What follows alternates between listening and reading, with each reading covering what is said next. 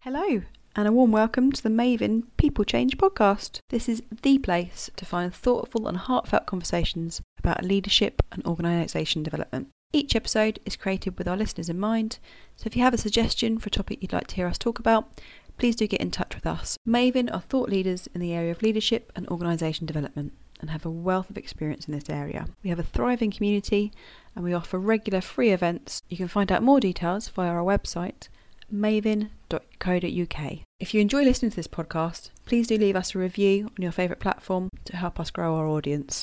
Thanks so much for being here, and we hope you enjoy listening.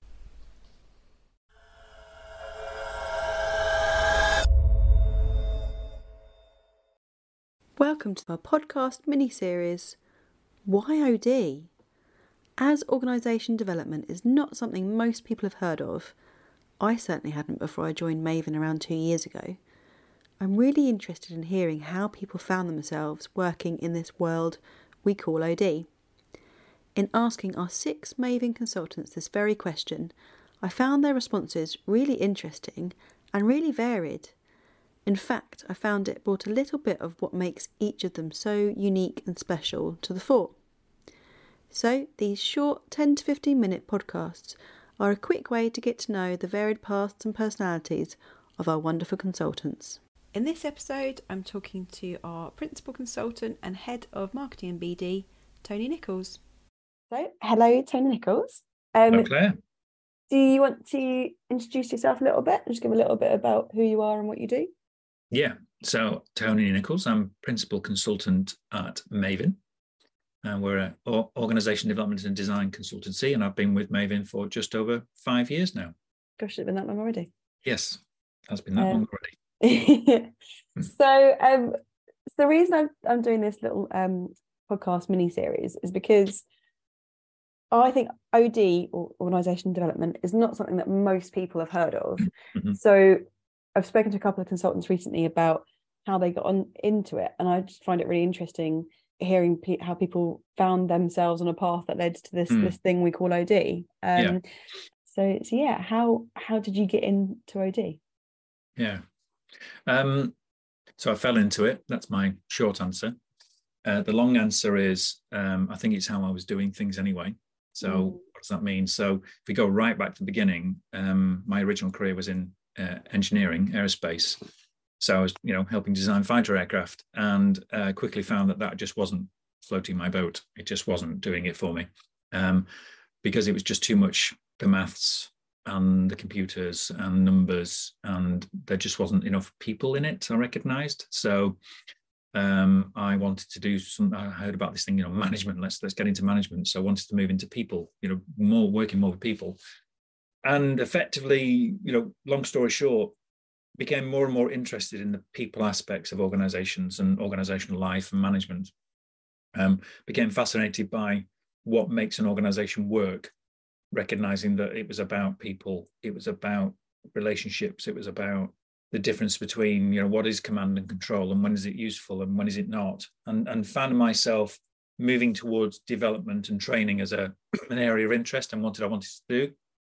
So I did the operational management roles, um, sort of cut my teeth uh, with sales and operational management type work, and then um, dabbled in development and coaching, and sort of landed myself at an actual formal training manager role, which moved me that you know, that shift into okay, here I am in, in, working in the people space, doing training in a sales environment, uh, ostensibly, and from there started to broaden my um, interest in more things HR, so became an HR director. And it was whilst I was an HR director that I noticed that I seemed to be doing things slightly differently to, to some other HR directors who would be much more focused on the processes that HR has to look at in terms of you know the personnel side of things, the pay, uh, the org charts, and things like that. Where I was much more interested in a more strategic HR perspective, which was so let's talk about culture, let's talk about leadership, let's talk about how the whole organization is structured in a way that um, work gets done well from an engagement perspective, etc. So much more, I guess it was much more sort of strategic and holistic perspective on what makes an organization effective. And um, in those days, I would call that strategic HR. And I think to some degree, it's still called strategic HR. Systems thinking, I guess, is one of those phrases that comes into mind. And about that time, it's around 2005, 2006, somebody, I can't remember who, said to me, Tony, I think the way you do HR is, is more organization development. And I said, I have no idea what that is. Okay, I'll go have a look. So I started to explore and discovered this field of practice called organization development. And it is a field of practice with a recognized uh, group of people and academics that write uh, papers and contribute to the field. And it has practitioners who do OD, as it were. Mm. Um, so I became interested in that, started to read about it, got a couple of books. And then uh, a friend and colleague of mine, Siobhan Sheridan, actually, she said, um, you know, there's a master's available uh, at Roffey Park. She also pointed me towards Mayvin's Way some years later. And I looked at Roffey Park's masters and um, did a master's in organization development, and then focused my career on interim and consultancy roles in organization development, and eventually found my way towards Mayvin. There you go. So I'm interested. So that the way you did HR mm. was in an OD way. Mm. I don't, I'm putting on the spot a little bit, but yeah. I'm interested in how you sort of define HR and define OD, and are they are they mutually exclusive, or so you you were doing no, HR yeah, and OD kind of yeah. work, yeah. So we could tie ourselves in knots about definitions of HR and OD and all that stuff, and and I have done, and there are books written on it. Uh, you know, one of the first books I read when I spotted the field was I can't remember the title of the book, but it was it was to do with you know is OD dying? Is it dead? You know, is it is it it becomes superfluous? So, organization development as a field of practice is fairly unique in in that it is constantly challenging itself in terms of should we exist? Why do we exist? For what purpose do we exist? What are our values? What should we be doing? And that attracts me to it because it's continuously challenging itself to look at the current context within which it's working and to think about how it might best intervene to do the right thing. And one of the other things about the field of practice is the values. The value values very much about um, yes, the humanistic perspective in terms of it's about the people and doing the right thing for the people. It's not about maximizing profit at the expense of the people. Mm. Both of those are there. It's, it's got a commercial edge to it. Of course, it has. I've got a commercial edge. I think it's about profit, but it's about people first as well. So yeah, there's, there's this whole debate around HR. So I, I, think there are lots and lots of HR directors who still call themselves HR people who are doing OD, and that's brilliant and do a brilliant job. Many, many very capable people in HR. And then I think there are others that increasingly recognize this field of practice called OD that they go, I want a bit of that too. So I've got all this stuff that's, you know, uh, HR stuff, and I've got um, work strategic workforce planning. I've got the L and D side of things, the learning and development.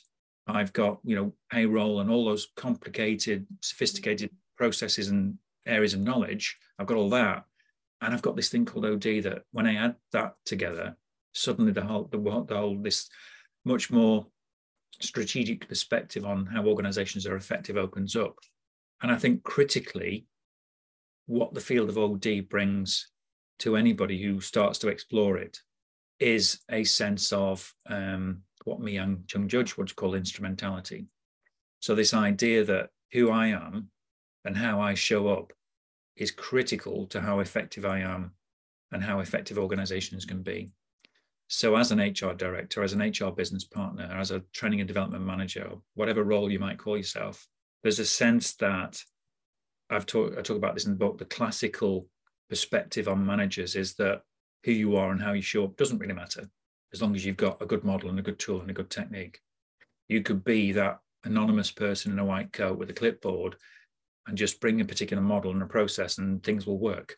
Mm. I think in the real world, a contemporary perspective that OD brings says, well, that's just not the real world. You step into a room and you have an impact because you're an individual, you're unique, you have strengths, you have weaknesses, you have biases, you have opinions, you have some tools and techniques as well. But in that mix, who you are and how you show up matters. So OD suggests that you should notice that. You should do the work you need to do to notice who you are and how you're showing up in a way that goes much deeper than traditional uh, self awareness type uh, training, as it were. Mm. And that's it, I guess. That's what attracts me to it because it's it, it, it invites organization development as a field of practice invites me to continue to do my work on myself such that I can be more effective for and with others. Mm. Brilliant. Is that enough? Yeah, I think so. Mm. That does it. Okay. That was okay. great. Thanks, Good. Tony. Thank you. Thank you so much for listening to us today, and we hope to see you next time. Take care. Bye bye.